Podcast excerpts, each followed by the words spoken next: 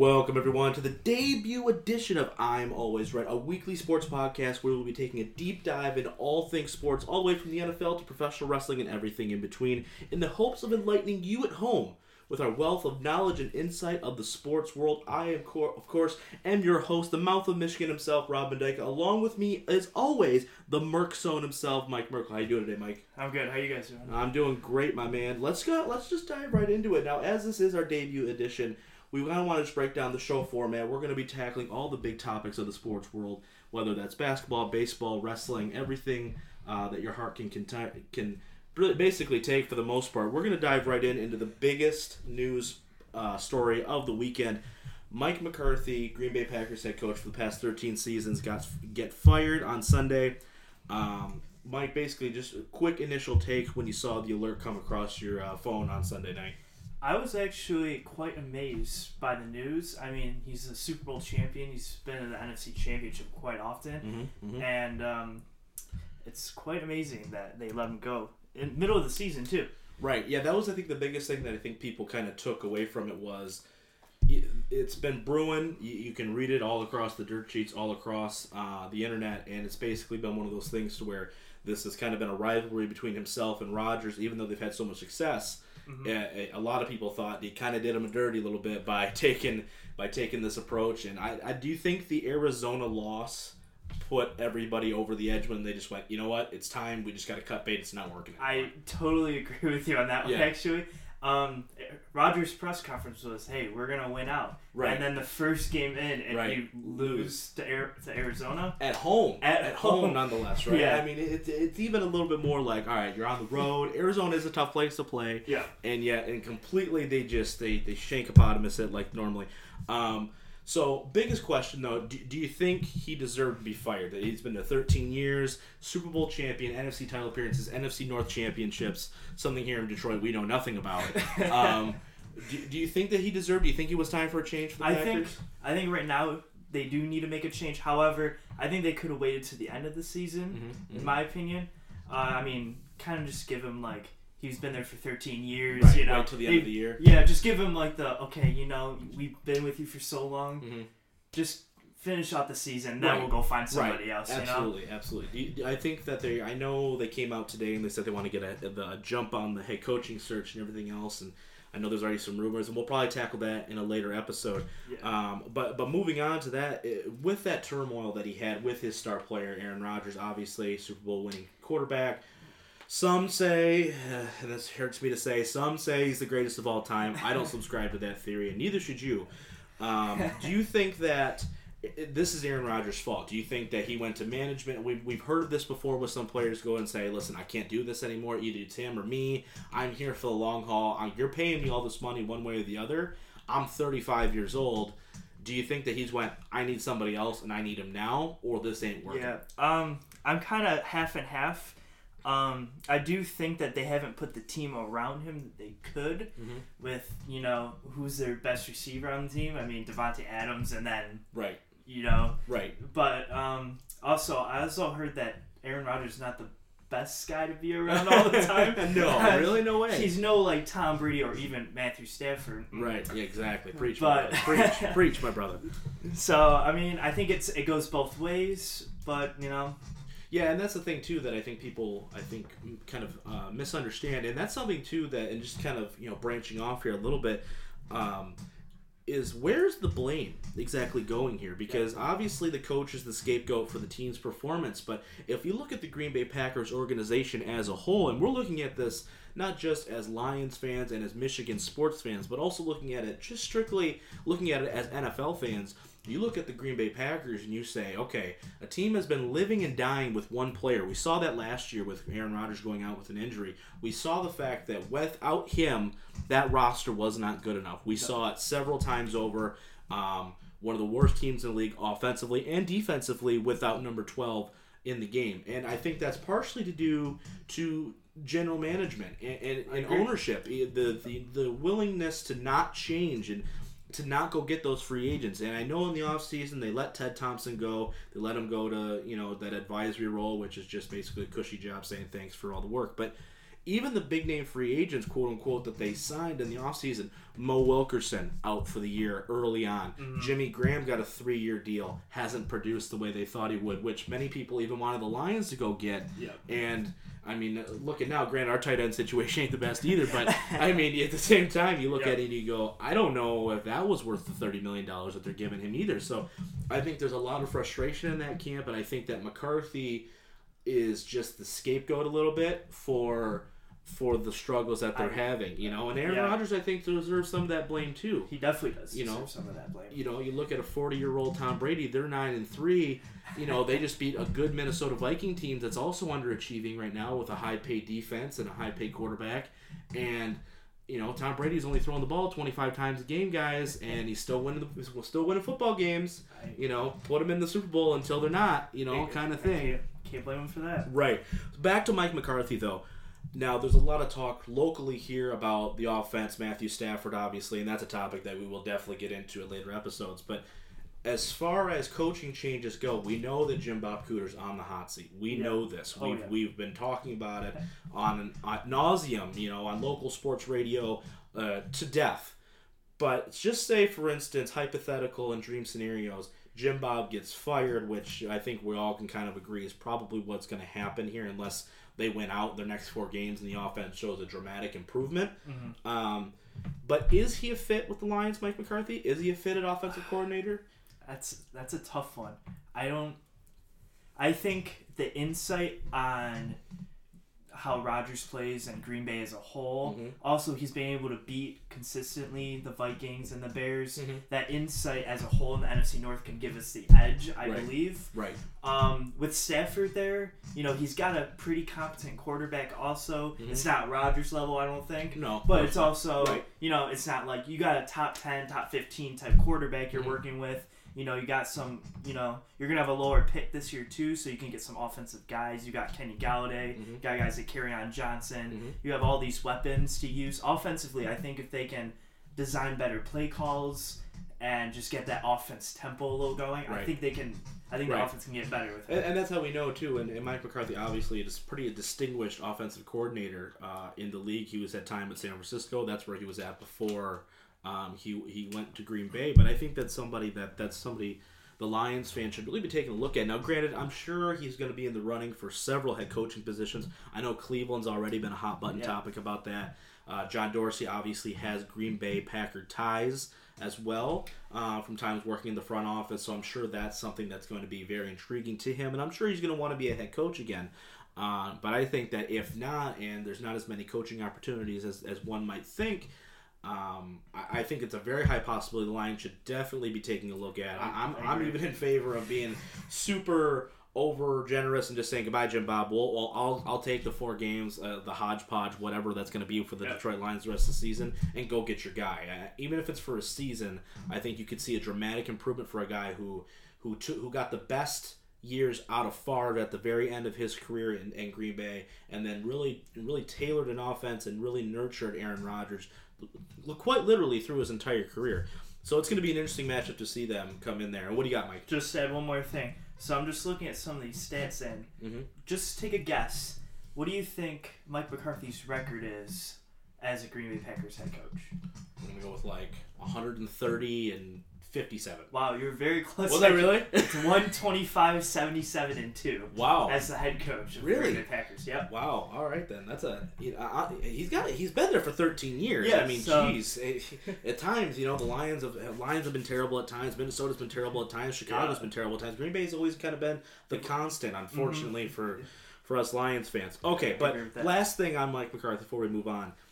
If not with the Lions, in my dream scenario where we have another great offensive mind, great former head coach pedigree Mm-hmm. on the staff, if he doesn't go to the Lions, where do you think he ends up? It's set. I think he ends up with the Browns. I do see. him.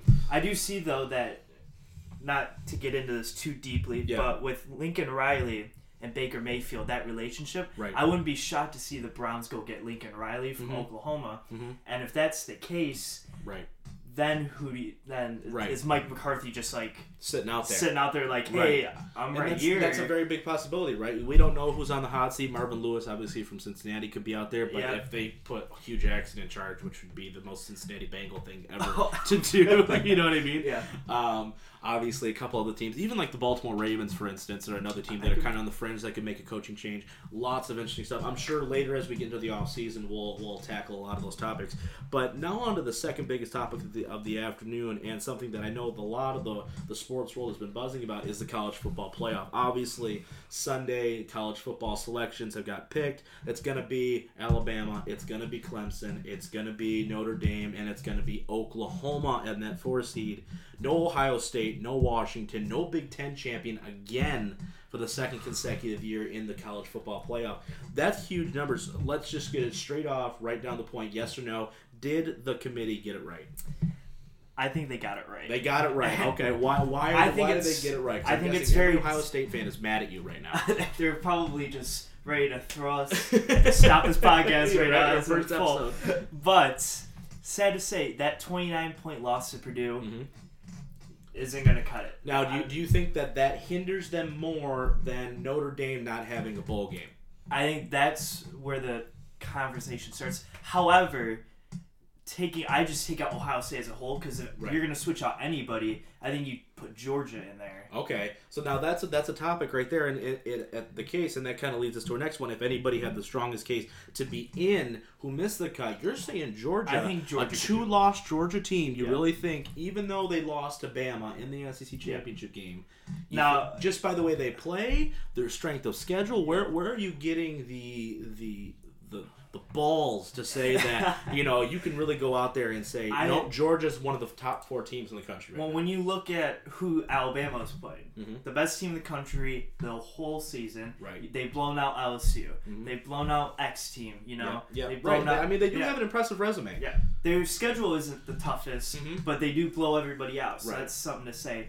But Georgia giving them the toughest challenge and being down 14 in the fourth Right, and making that a game. and making that a game, and then injuring Tua, where now the right. Heisman watch. well, and I mean, right, that's a whole that's a whole thing, and you got to think, and this is just obviously hypotheticals at this point, but Yeah. imagine if Georgia won that game. oh yeah, Does Bama still get in at that point I would with an injured? Tua? I would believe that they get in, but Oklahoma, man, I mean, the only loss on the season's to Texas by a last second field goal, And they then they go out and they win by double digits in the championship game. Right. I don't know how you leave them out. Right. Do you think there was any way for Ohio State? Say say Bama wins, right? Say say Notre Dame. Obviously, they're undefeated. So I think that just because they are Notre Dame, unfortunately, they are Yeah. they have a pedigree there, and and Clemson obviously easily walking away with the ACC. Yeah. Do you think that if say if it was a closer game or Oklahoma loses and Penn State blows out Northwestern, do you think that there's a little more of a shift there, and do you still think Georgia gets in,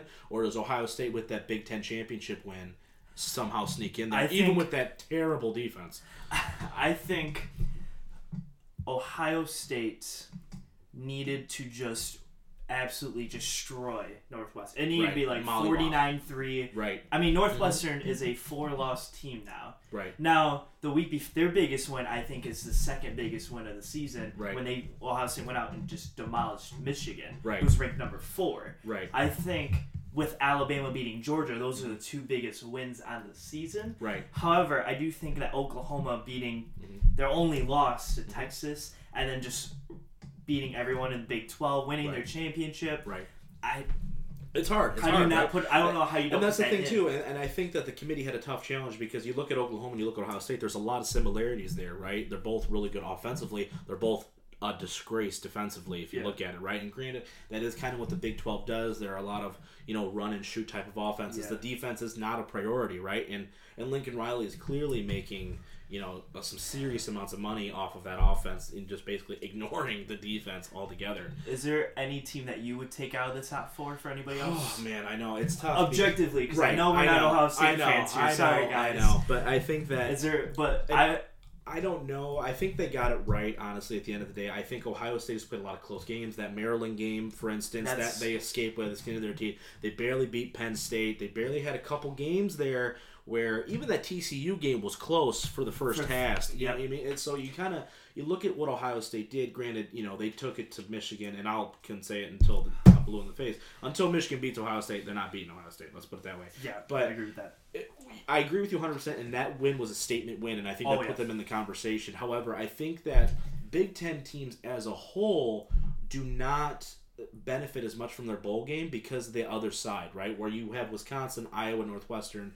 That other half of the conference is not nearly as strong as the other half, where Ohio State, Michigan State, Michigan, Penn Yeah. State. You've got teams every year that are, are going undefeated into that bowl or are one loss. You know, I, I firmly believe if Michigan beats Ohio State, they beat Northwestern by two touchdowns Oh. and they go in and they're I fine. Think, I you think, know what yeah, I mean? I think they're fine. Granted, they get demolished by Bama pretty much immediately, Yeah. but still, you know what I mean. So I think they got it right. I don't think that I don't think that anybody missed the cut that should have made it. I know the UCF fans are gonna be like, "Well, they've been undefeated for two straight years." Okay, play somebody with legitimate Yeah. credentials, for instance. when you have the Right. 126th Right. toughest schedule in the whole nation. Exactly. That's right. That's right. There. Go I get it. I understand. team. It's hard to win, and honestly, I think you guys are getting the Boise State treatment from quite a few years ago, where you, you were dominant against your competition.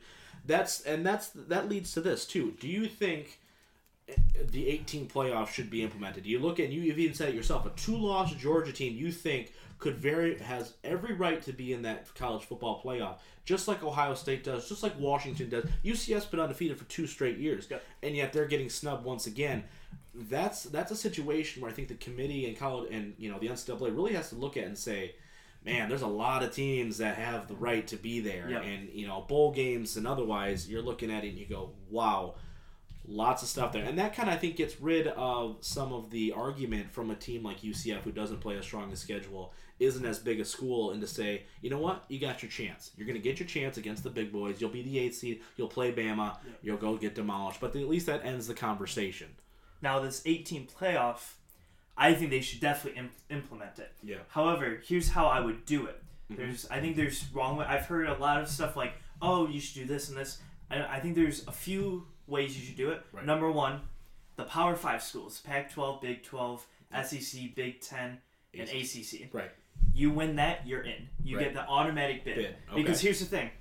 Say like Northwestern pulls out upset. Right. I kind of think you deserve that. If Right. you go through Big Ten, and you win the Big Ten, Right. I think you should get in.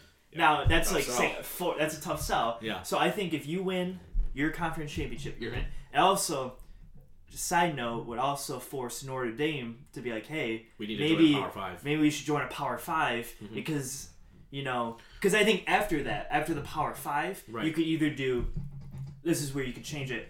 You could do undefeateds get in. So say UCF, you're Right. undefeated, you're in. Right. Mhm. Or you could do it as you know, just like a committee could pick the next three best teams. Right. Based on strength of schedule, strength, Strength of wins, everything. How they do it right now. Right. but the five wins, Mhm. the five people that win in their Mhm. conference, Right. you're in. Right. Because then it just this weekend, this past weekend, Right. half the games Ohio State, you're like, oh, Oklahoma won, so they're probably not going to get it anyway. Right. Notre Dame, if they win, or Northwestern, they win, who cares? Right. Now this last Saturday, Mhm. which would be college football championship Saturday, every game means something. The Right. Washington Utah game, how many people really watched that game? Right. Because Washington had no shot. Because Washington had no shot. But if Washington goes out and wins, Right. and now they're in, Right. everyone's like, Everything oh, changes. Everything changes. Right, I and that you get way makes more those games that more important. And I think too, I think that makes I think that makes the NCAA even more must-watch TV than than normally, right? Because e- obviously Ohio State, Northwestern. The only reason why you're watching that game is to see Northwestern pull out the upset, right? You Yeah, really care about that Oklahoma game because if Oklahoma wins, there's no way Ohio State's jumping Oklahoma at that point. You're right. You're absolutely right. And I think that that's something that they really need to look at for teams. You know, I know Michigan fans are clamoring for it because we're never going to get there without it. So it's one of those things where how about we just beat our rivals and you know Yeah, maybe that- that- okay. that'd help, too. That'd help. All right, moving on. Uh, staying in the staying in the state, obviously, but but moving on to a different sport. Maybe it'll kind of lighten our spirits a little bit. Michigan basketball, hot start, right? Coming off a couple major wins, they just beat Purdue, the 19th team ranked in the country. They just came off another big win against North Carolina, Carolina. put a spanking on them, which was which was great feeling personally. Just generally, how are we feeling about this Michigan team? I feel fantastic about this Michigan team. Yeah. Do you ever just watch Michigan's defense and just think, wow, they're so much better coached than any other team in the Yes, nation? absolutely. I Like know. It's, how, it's whatever they, I mean, their, their underrated how zone man thing that they do, Mhm. and they just know when to rotate, and everyone can guard everybody. It's a trust factor too. It's It's it's it's, 100% it's, trust. It's beautiful, gelled together. I think Beilein has got them in a in a in a in a funk or, or something. I guess funk's not the right word, but it, they're just gelling at the you know at a time where at the beginning of the season they're starting off really hot. The only worry I have is they have a possibility. Looking at their schedule, they're going to play teams like Air Force. You're going to play some some crappier teams coming up here, but you're going to play right before you get into Big Ten play. You could be 13 and 0 going into Big Ten play. Yeah, You know or what I the, mean? the beefy part of your Big Ten play, right, exactly, like ones. Yeah, exactly. yeah. So I mean, that'll be something to take a look at. So obviously, you know, they're what the number seven team in the country right now. No, they, moved just up. no, they just went to five. They just went to five. They're in the right? top five now. That's big. I can't remember the last time Michigan's been that high in the regular season without Nope. making a late conference push. Yep, You know I I don't. mean? I couldn't name you That that's crazy. But I mean, so to to piggyback off that, what you're looking at is what's the ceiling. Now, granted, it's early. We're seven games in, right? But I know for a fact, and this is something that you know Michigan State fans can even look at too. You know, Michigan State played a couple big games earlier on in the season, just to you know, because that's how Izzo does things. But Michigan has now has two wins over ranked opponents by double digits almost, and it really kind of set the tone for their whole season right now. As far as oh, three ranked teams three- actually. Villanova. I think And- was oh yeah, and Villanova, right? That was a complete beatdown. Yeah. I can't believe I forgot about that. But you look at it and you go, "What's the ceiling?" I know it's I know it's early, and I know I know this is all speculation, but you're looking at it. I don't know if this is not the best they've played in Early. the regular season, early like this, in a long time. Michigan is one of those teams that just catch fire way more around the yeah, Big Champ- Ten Yep. tournament Yep. to the, The cha- actual yeah, yeah. tournament, the March Mhm. Madness tournament. Right. I I don't recall a time that they're just so hot Right, and that, so early from everybody. You know, you're getting Yeah. contributions everywhere, and, and you think that you're going to take that step back. You know, you lose Mo, you, you think that okay, that's our guy. Clearly, you've got some pieces now. Um, you know, with Xavier Simpson, and you've got you know you got uh, what, what's the big man Teske going in there, and Yep. you get the freshman who's probably going to be one and done. You, you look Oh, at this yeah, team. You look at this team. And you're like, wow, you know, and I think Beilein. I don't know if this is the most talented team he's ever had. I know that first championship run with with Hardaway and with McGary and with Burke. That was a Yeah, really that that was, was- a really that great was- basketball team. I think this one's very similar to that one. I do too, and that's what's can- crazy. It's crazy because they got they have no like big name No, guys. I would no, say none. air quotes around that. They Yeah. like you Mhm. know their starting lineup is what Charles Matthews, Jordan Poole, Simpson, Right. Teske, and then the freshman who's uh, ambidextrous. So Right. can shoot with both hands. Yeah, like, exactly. Where do you find that guy? But Yeah. like they have no like huge five star. They didn't get Zion. Nope. They didn't get. Uh, No, they're not. No one's, talking, no one's talking about him until now, right? Yeah. It's it's after these couple wins here where they've kind of started stacking up a little bit of a resume, and I think that I think Beilein feels it. I think the team is gelling, and I think that that that run to the NCAA title game last year is really fueling this. And I think they thought, wow. That's where we need to be. You know, Villanova was so much better than them at that game, right? They, I Oh, mean, they just completely bombarded them DiVincenzo offense, just- right? Just completely slaughtered them, right? So you look at it and you go, wow, that's where we need to be, and that's where we need to be at at the end of the year. And we're starting off. I, I was almost worried that there would be a little bit of a drop off just based off the fact that you're losing some of your key your key pieces, and there hasn't been. It's been the complete opposite. They've been on fire all week, all year. I mean, so would you say we're so Michigan's ranked right now at five? right. Do you think they're the fifth best team? Oh, that's that's tough. You know, you look at some of these teams. You look at Duke, Yep. obviously. Because the first five I'll just give you is Gonzaga, Kansas, Mhm. Duke, Virginia, then Michigan, Wow, who's number? Who's six? Nevada. Then you hit Nevada. Nevada. Then you hit Tennessee, Auburn, Kentucky, Michigan State. Hmm. Is like Well, that's ten. I mean that's tough because I look at it like Nevada. See, that's see that's where you kind of get into it, right? Is eh, you look at some of these teams like in Nevada where you're like, where the hell is this coming from? Yeah. You know what I mean? So I think I think that puts a damper on it a little bit for me. I don't know if they're the fifth best team, but I do know this is that defensively they I can think- compete with anybody, and I think that's what makes them dangerous. They're so well coached. They're so disciplined. They don't turn the ball over. You got big seven foot guys like Teske diving on the ground for loose Yeah. balls. That those are moments and that stuff that you see teams and you know and players buying in to what your coach is selling. You know what I mean? Beilein has been to two NCAA finals now. He's been to what three Final Fours, I think. So Yep. it's been one of those things to where you go and you're like, this team is clearly on a trajectory. We're not getting the five stars like you mentioned. We're not even sometimes getting four stars. Yeah. And, but you're making chicken salad out of chicken bleep. You know what I mean? That's kind of that's kind of how it is. Yep. But to bring mention to that, right? Because they're the fifth best team in the country right now. Has Michigan officially taking over the state as the best basketball team? Because there's there's an argument to be made that Michigan State for the past ten years took over football. Oh You know, yeah, I, I mean, did. completely did. You know what I mean? Eight and two in the past ten years. Really. Yep, I yeah. There's no, that. but but now Michigan State hasn't won a Big Ten tournament yet. Michigan State hasn't beaten Michigan, you know, consecutively in a few years. Yeah. Michigan State's had early exits in the round of 64. Michigan has made an Elite Eight run two years ago. They made the championship run the year before. Granted, it got set up for them pretty nicely, but you still had to win to get there. Michigan State has not done that. They have not lived up to that hype. They were the number one team in the country last year at one point, and they completely they just you know they crap themselves Yeah, on the you want to biggest talk about the show against Mid Tennessee State? Right. That's that, that- that's the thing though, right? Some four foot five guy who I'm barely taller than, you know what I mean, is Yeah, writing lighting up 30 on, points you know. so that's the question: Has Beilein and has this Michigan program, basketball wise, officially taken over Izzo? I I would say so, and I think Beilein. This might be a hot take. I think he's probably looking at all the other coaches. I think Yeah. he's you know top two, top three coach in the country. Yeah, you know, As a I, whole, I wouldn't argue. With I that. think he might be passing Coach K hmm at Duke Mhm. Yeah. because when you get the top three recruits Right. and you and you still lose. Right. I mean, it was to Gonzaga, granted, who's not Right. number one, but I mean. Come on, you got Zion, you got R.J. Barrett, and you Yeah. still lose. And Michigan's going out there beating teams by twenty. Right. Do you think that do you think that Beilein is benefiting a little bit now that you bring up Coach K? That Coach K has really had to adjust the way he coaches too, based off the fact that you have the one and done. That's what's killing I think California. I right think that's killing a You know lot I of teams. You know what I mean? is this one and Because. Michigan's not getting those high recruits, so because of that, you're able to grow and develop some of these guys, right? Like you have a senior on a team on this team right now who's Yeah. starting for it. Who's the last guy that was a Senior. to start on a big on a top five program besides Michigan State because Miles Bridges is weird. Yeah. You, you know what I mean? So wh- where are you seeing that? You know, I like think- an upperclassman stay because he believes and he's like, okay, if I stay here, we got a real chance to do Yeah. something. I think that's why people like uh, Matthews and a lot of those guys Mm-hmm. stayed from last year. I mean, granted, like the Gary left and Yep. um, Wagner left and all Yep. those guys, but like, man, some of these guys were probably like, wow, we we got to this championship game Mhm.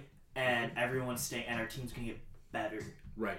Right. And, And that's I, the thing. I think they were buying into the Beilein system, hmm and I It's that it's that weird defense. It's just it's it's a beautiful thing to watch. If you haven't seen Michigan basketball play, I, I highly recommend it. Just go look up some clips against North Carolina or Villanova and just watch the the fluidity of how they play and and the intensity and everything else like that. It's it's truly a sight to see. And I am so excited for the and I, it bums me out that they don't play Michigan State till like March, like Yeah. or like you know February time at the very end of the year. So that'll be some great great basketball. Hopefully Michigan and Michigan State are both kind of rising there with Michigan just a little bit more. Um, but moving on now to the big squad, Pistons, right? A team that's been completely we've ignored them for years. You know what I mean? Yeah. I, let's be real here. I think this is the first time anybody's talked about the Detroit Pistons in probably about five seasons. I would You know what I say mean? since like Drummond got Yeah, even more, right? Yeah, thing. exactly. That was the last glimmer of hope, and then we saw how that worked out. But winners of five in a row. They just got off a big win on Saturday against Golden State with Steph Curry on the floor, mind you. So it's not a weakened Golden State, if you can call it that, for whatever reason, which is ridiculous. But three alls. Right, three All Stars instead of five. I'm sorry, but huge win over the Warriors. They got a pretty big win over the Rockets not that long ago either, dropping a close one the night before to them on their home court.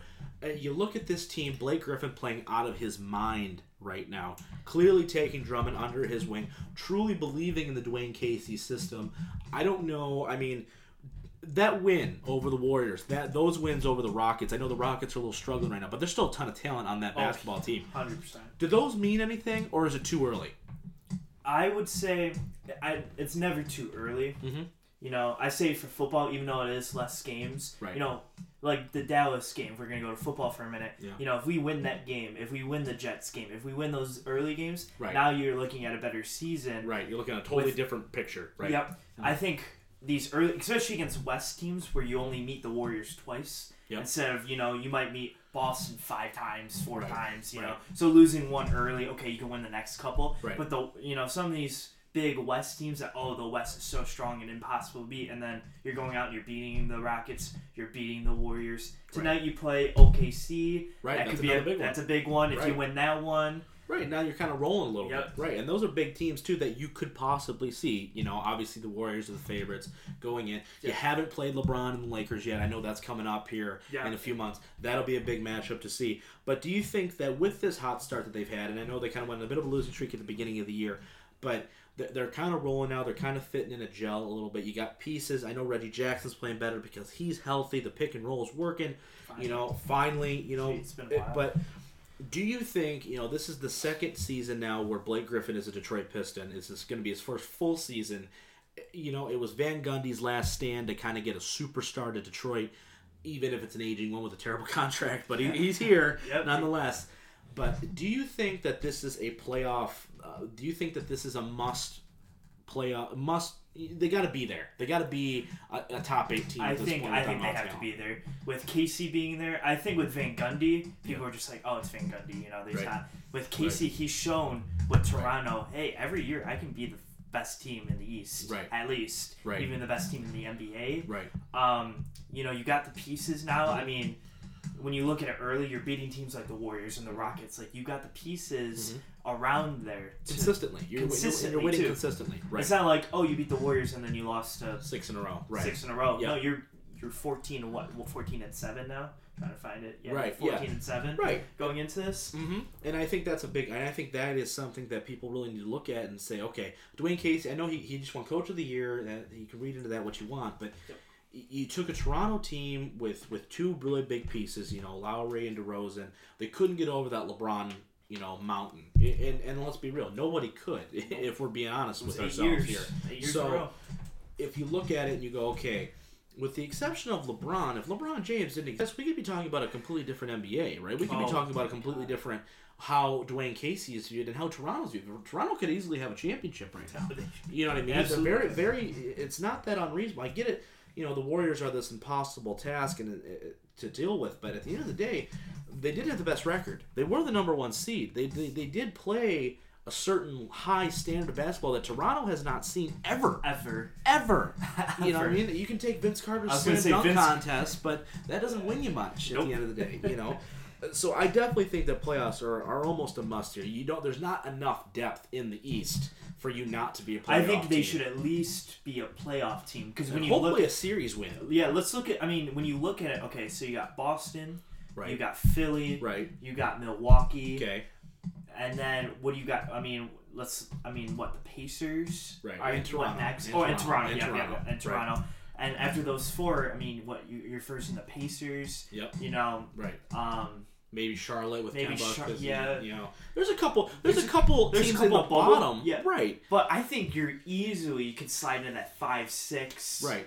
And then depending, I mean, if he can coach how he's been coaching with the Raptors, Right. you can maybe move up to the two, three. Yeah. Right. I, and I think that's the thing. And I think health obviously is huge. Oh yeah. because if Blake goes down, we're totally screwed. Yes. But I think if you look at that and you, and you look at that game, especially against the Warriors at the at the end there, you notice a couple things. You notice, you know, Blake really taking over at key moments in time, right? Really facilitating, doing. I'm not going to compare him to LeBron and how they play, but I am going to say that LeBron with the Lakers now and LeBron when he was in Cleveland was playing that point forward role, and I think Blake is really trying to take control of this team and embrace this team, similar to what he had in the Clippers, where okay, I need to be the guy and I need to be the one to facilitate because all eyes are on me. You know what I mean? And I think that allowing him to move with the basketball and then setting other people up because you have some decent shooters on this team. You really do. Reggie Jackson being healthy is ginormous for them. Andre Drummond understanding that he's not supposed to be outside of the paint at any point in time is important for this team. There's a lot of pieces here that I think they can build off of, and if they can do it at a time where they're in cap hell right now, Oh their salary cap is totally out of whack. If they can manage to get a couple series wins out of this in the next two seasons, Reggie Jackson's free agent. You got more cap space. Drummond's coming up at that point. I mean, you're stuck with Blake forever, but you can deal with one max contract, not three max contracts. I think that's a big thing to take a look at. We're going to obviously monitor their situation and kind of see how they are, but just ballpark it right now. with everything that I just threw at you, the salary cap situation, everything else like that, how far away are they? I mean, are they are they two years? Are they three years? Are they four years? I mean, are they not? Is it not until Blake is done and then we gotta like I don't- wait and completely I don't restart? think when I watch him, I don't. Blake's not the problem. Mm-hmm. His cap hit is the problem. right, It's, right, and I I mean, think it's he bigger. played if if he was taking like ten million less. I mean, what is he getting? Like thirty million? Yeah, I think be 28 30 I think it's something 30 million It's like something guaranteed. absolutely insane. Yep. If he was just taking a little bit less than that, I think if you want me to be completely honest, I think you are one elite shooter, maybe elite defender away from Mm-hmm. Yeah. like really Right. bumping yourself up because Reggie Bullock. I'm not gonna. He's a good three point shooter Right. let, let me just throw a scenario out there where say next year Golden State starts separating and we Mm-hmm. can somehow get Klay Thompson. Oof.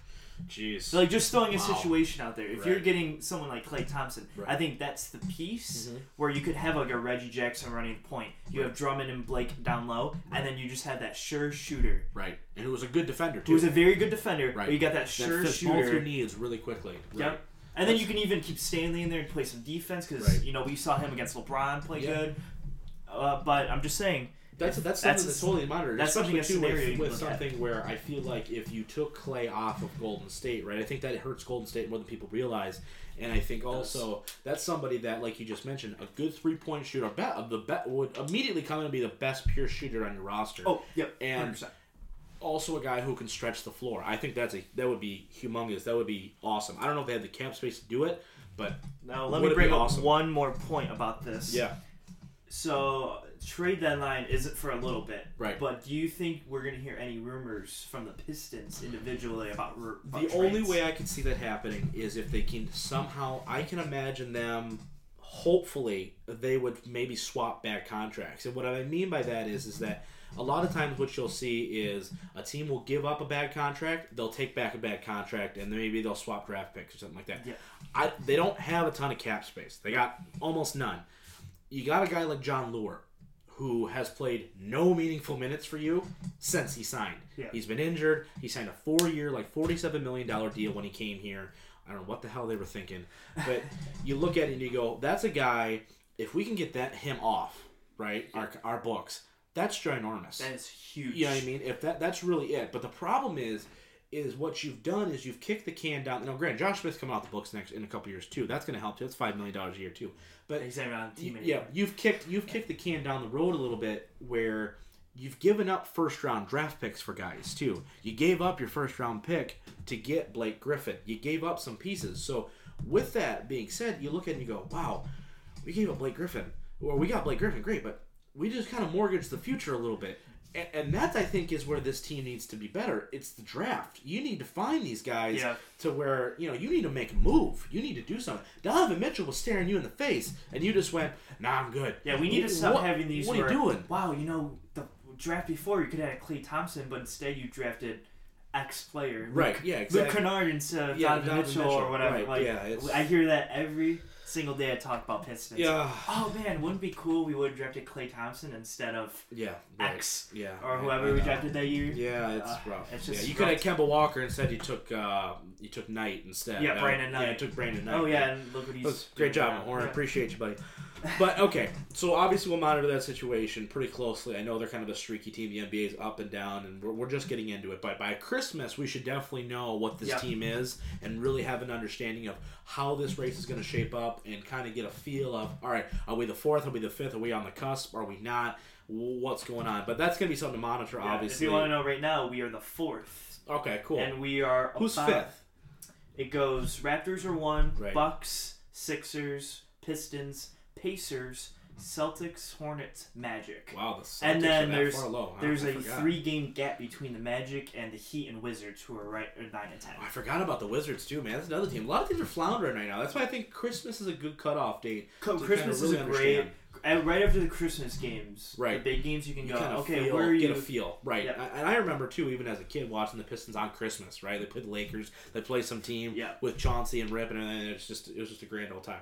All right, segueing a little bit now, different than normal podcasts that talk about just genuine sports and sports topics. We here at I'm always right. We talk about some other things. We we kind of branch out a little bit. We we broaden our horizons and we we go a little bit into the combat sports area. Not so much the UFC. It's fun and everything. Talk to me when McGregor's fighting again or Jon Jones. But we kind of dabble a little bit in the professional wrestling realm. And I know what you're gonna say. It's not a sport. It's fake. Whatever. Well, here, here's the reality of it. I we opened the show saying that we are going to open your minds and and enlighten you to a world that you don't even know about yet that's this portion of the show. Every week we're going to do some sort of wrestling topic or wrestling topics. It could be a whole wrestling show. You might just have to sit through and bear it with us. But I promise you that by the end, you're going to really enjoy it and you're going to really get some intake and get some insight and understand why we like why we like this, why we're talking about it, why it's so interesting. Even if it's so much not about the action, maybe it's about the storyline, it's about the intrigue, it's about the backstage stuff, the drama, so many different layers that we can delve into every single week that I think that you really need to pay attention to and something you should really be turning on and tuning into. If for no other reason the sheer comedy of it which is what leads me to our next topic. Monday night raw the, the wwe's flagship show. You know it's you know, been running for 25 30 years longest weekly episodic television show ever. You know the whole the whole kit and caboodle. and yet last week I guess this is the worst week ever to start a podcast, including wrestling, because last week on Monday night, you had the worst, and I mean the worst, Monday episode Raw. of Raw I've ever seen. And I've been watching, you know, I'm a 24 year old man. I've been watching literally since I was born. So you know, think I've been here a while. I, I, I got some, I got some time invested in this show. And you look at it and you go, wow, this is really bad. This is terrible. What the heck are we doing? And and you, and you read on some of the dirt sheets that Vince McMahon, the owner, the CEO, the chairman, you know, has, was really hands on with that week, and obviously that was a total disaster. But I'm going to ask you, Mike, because you know you've been watching wrestling for quite a long time too, Yep. and we talk about it pretty frequently. We watch all the pay per views, you know, from all the different companies. But last week, I know you got a chance to review it. It can't get worse, right? Like, like it can't, right? Like, I mean- last week was really, really bad. It can't get worse. I read from Ringside News this past week that Baron Corbin, Uh-huh. one of the wrestlers on the show, who's the acting Yeah, GM the from acting the show, GM, yeah. you know, he was on the show for 93 minutes. Now, if you want to talk about it, the show is three hours with Right. commercials involved. He was on the screen for 93 minutes. Just one guy. Well, I'm gonna, on, I'm, gonna, Or I'm- I'm gonna take a break here for one second. I'm gonna give him a little bit of props though. He's annoying and he's you know he's pretty dull. But being on the screen for 93 minutes, that's a lot of stuff to memorize as far as talking as well as competing. Uh, uh, Let- Let's all side note and Yeah. give some props to I'll give Corbin. props to him, but I mean, do we need Good to see lord. any? Per, I, I can't say that because there are some guys I would love to see for 93 minutes on Right. Raw Right. Yeah. or any other show that we watch. Right. But the show as a whole was, I, I- think it's just uneventful. Yeah. Like, You're right. there, it's just okay. You see the same matches Mm-hmm. over and over again. Mhm. There's 60, six women tag matches. Mhm. There's Right. Baron. Corbin versus Finn Balor Baron at some point will happen on the show. on the show. show at one point, either in the opening or to main event the show. right. Um, For whatever reason. Dean Ambrose will never show up, except he's supposed to be there tonight, but he'll just never show up. Right. And Rollins will stand there and go, "Okay, open challenge," and Yep. then Ziggler answers. Yeah, exactly. Yeah. Oh, weeks. okay. And, and granted, let, let, don't get us wrong here. A lot of people I know, and I know a lot of professional wrestlers even, we follow on Twitter, and they say fans are too picky and, they, and they're and they're stubborn, and it's like we're putting our bodies in line. We totally understand and respect that process, but as fans, though, at the same time, and you look at it and you go, man. You have some possibilities, and you have this whole farm system of people that you could be plucking massive amounts of talents from and I understand it's it's you know you got to find that spot and you got to have something for you, and I get it, but man, oh man, are you guys really testing that patience sometimes? You Oh really my blur God. that line, and I, it doesn't need to be. I know a lot of people go back to the Attitude Era, the mid 1990s, and they say, why can't it be like that? It can't be like that. It's a totally different world now than it was 20 years ago. Now, you got to people, yes, we got to remember, it's 2018. It's not 2000 anymore. It, it- everything is different. Everybody's offended by everything. I'm sure somebody got offended by me just saying that. It is what it is. But you got to understand, and we get it and from a PG perspective, but PG doesn't have to mean boring. PG doesn't have to mean repetitive. PG doesn't have to mean that we can't be invested in matches. And and Dolph Ziggler versus Seth Rollins on any other night probably is a good match. And on pay per view match, it's you're getting quality entertainment for two guys that are two of the very best in the industry at what they do. But when you've seen it 15 times, in a month and a half, over and over again, with the same result, ninety five percent of the time, I kind of get it. We got it. They're good. We understand. What else you got? Do you think that Raw and I'll also say SmackDown? I don't think SmackDown's been as bad. Mhm. I'll say Raw. Yeah, I thought The- SmackDown last week it was a pretty nice show. Pretty nice show. Yep. Um, do you think?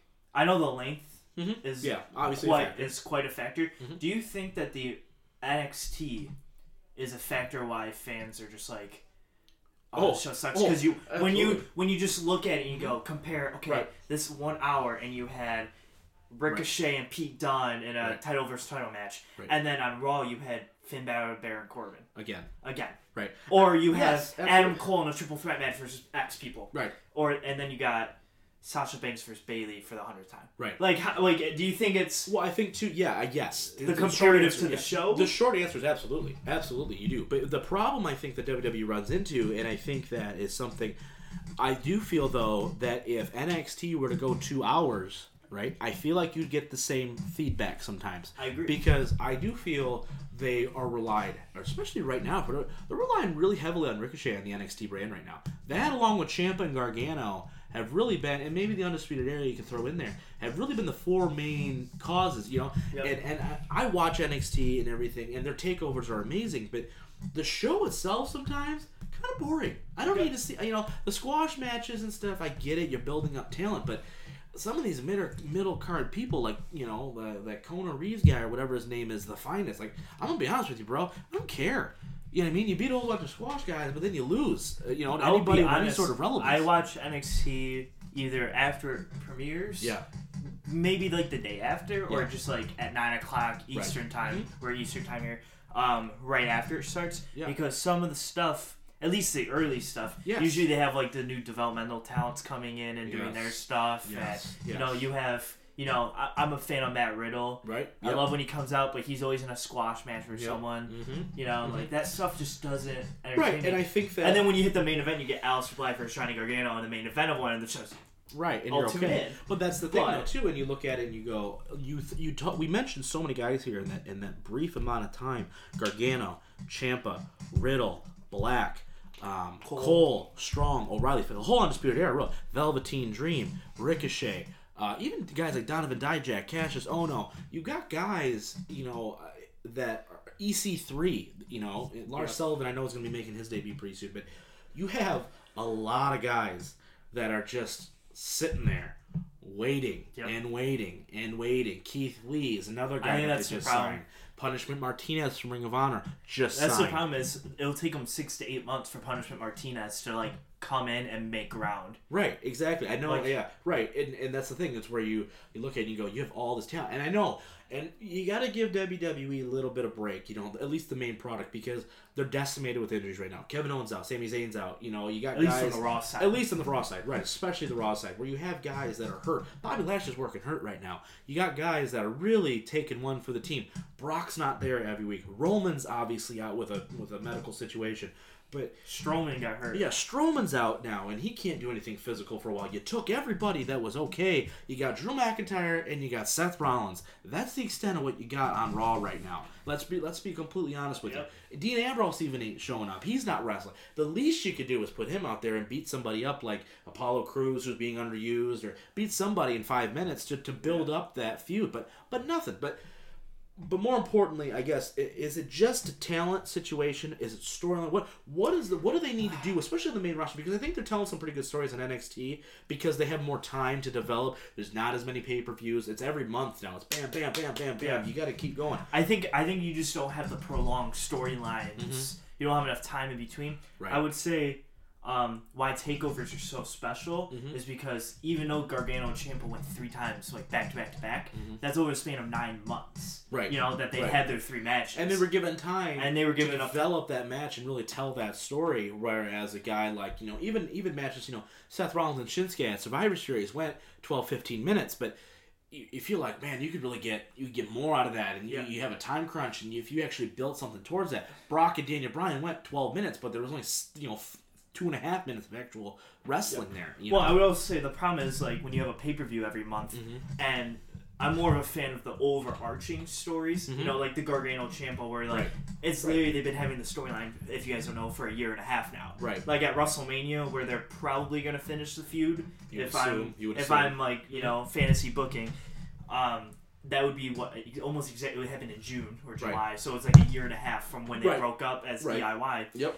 WWE, you know, their longest storyline right now, I would say, is Seth Rollins, Dean Ambrose. That happened three weeks ago. Right. Right. They don't have they don't have any storylines that yeah, are going. and, and the blow offs, right? two. And there's not that big blow off, right? Where and, and it's hard, and, and you kind of have to walk that fine line because obviously you go and you say, okay, we're looking at it, and you go, okay, Baron Corbin and Braun Strowman have been feuding for a while. Clearly, they're going to match the next pay per view. But then, okay, now that's happened, and and I think that they're in the unenviable position of okay, say we do a clean finish, you know, because NXT is pretty pretty predominant. A lot of companies are. New Japan does this, Ring of Honor does this for the most part, where they're clean finishes for the most part. One guy wins, one guy loses. That's the end of it. Yep. You know what I mean? And, and it happens. Where if you're WWE and you got to do, you know, twelve of these, you know, at, one point it was like twenty four, where they were doing two a month, which was crazy. yeah, But they have like eighteen. yeah, exactly. Crazy. Where yeah. It's hard because all right, we want the we want this overarching feud like you're talking about to go for nine months, but okay, I got Seth Rollins and Dean Ambrose going at it in a ladder match for the Intercontinental. I don't even know, is it a ladder match for the Intercontinental? No, that one's just a regular. it's just a regular match. Yep. Oh, what a blow my The- listen, to, Yeah. want to want to hear their great storylines? Yeah. Baron Corbin and oh, Braun, Oh, Braun Strowman, Strowman with the TLC. Right. Yeah, good lord. But that's my point, though, is that you have these storylines and these gimmick matches and everything that they're building up to, but once it happens, you're kind of stuck because it's either, all right, we do a clean finish where, all right, Braun beats Baron. Okay, now where do you go? Because if you want this story to keep going, it's really difficult after one, two, three straight losses to the same guy to be like, why do I care? You know, why does the team, why do, why does the viewer care anymore about watching this if, okay, Baron's beat or you know Corbin, you lost three times, you know, Mhm. and then but then they also get flack for saying, okay, well Baron won this one, okay, now Braun's gonna win this one, and that and that 50-50 booking that they like to do, I understand why they do it, and I think sometimes it's difficult for people to understand, you know, why they're doing these things. I just think, and I don't know how you feel about it, but I just feel like they need an infusion. They need something for people to be excited about. And I know, and we'll talk about this on an episode, so we'll tease this now for next week. But there's a lot of talk of some other people that we haven't mentioned that may or may not be doing some things outside of the WWE, maybe coming to the WWE. We don't know. We're gonna Oh, toy, we're yeah, gonna, we're gonna yep. tease that and make you guys come back for next week. But that'll be something where we could look at and really talk about and really kind of do some fantasy booking there. But Yeah. I think an agree with that. infusion of talent would really, really help the product Yeah. right now. I think right now they're in a holding stage mm-hmm. to like until basically after the Rumble. Until like. either the Rumble or even I don't know if they can last till Mania, but Yeah. they're really just like they have guys probably in NXT and from Mhm. what we're gonna talk about probably next week with Mhm. this infusion stuff with Yeah. other they're trying to see where that all goes and Yep. see if they get these guys Yeah, too. I feel like a Royal Rumble is going to be the mark where you're going to kind of feel where they're going. Yeah. Because it is truly the road to WrestleMania. I do feel like it picks up. The pace does pick up a little bit It will after, pick up. after Royal Rumble. it will So definitely. pick I think in January, after the new year, when some things happen, which once again we'll talk about next week, you really are going to know, okay, this is where we're going. Yep. You know what I mean? So that'll be something that'll be that's extremely, um, extremely intriguing. Uh, that is going to be. Well, I got one more thing to just Oh, just to oh, throw. oh, we're gonna drop some knowledge. No, right no, after no, it's not really knowledge. I just want to kind of throw this out there. So there's always been this word that the network Yeah. might increase and add some stuff. Oof. So Oof. would you stay with the 999 and just get everything you get now Mhm. or would you pay i think it was 12.99 Mhm. and get extra coverage Mhm. i think they said they might add live events Mhm. but what would they need to add for you to make that three dollar jump or would you just do it Oh, I'm gonna give you. I'm gonna give you this. We'll, we'll tease this. Well, next week we'll do. Next week we'll do this as well. We'll we'll, we'll tie those two topics together. Yes, I would pay for more, but I need to see a couple things happen. So I'm, gonna, Okay. I'm gonna leave you with that. And we'll, and we'll go next week on it. Or we're cutting close on time, but I like where your head's at, and I know where you're going with that. But I'm not gonna give it away here That's- because I feel like we've okay. we've given them a lot of information tonight. So that is going to be the end of the first episode of I'm Always Right. As always, I am your host, the Mouth of Michigan Ramadeka, with my co-host, the Merc Zone, Mike Merkel. Please tune in next week where we're going to be talking about a lot of things: NFL, Lions, Pistons, Red Wings, Tigers. The whole gambit is up for debate at any point in time. If you like this, keep subscribing, keep listening. Let us know how we're doing. You'll find us on Twitter. I'll post all the links and everything else like that. I appreciate you listening. Take care. Until next time.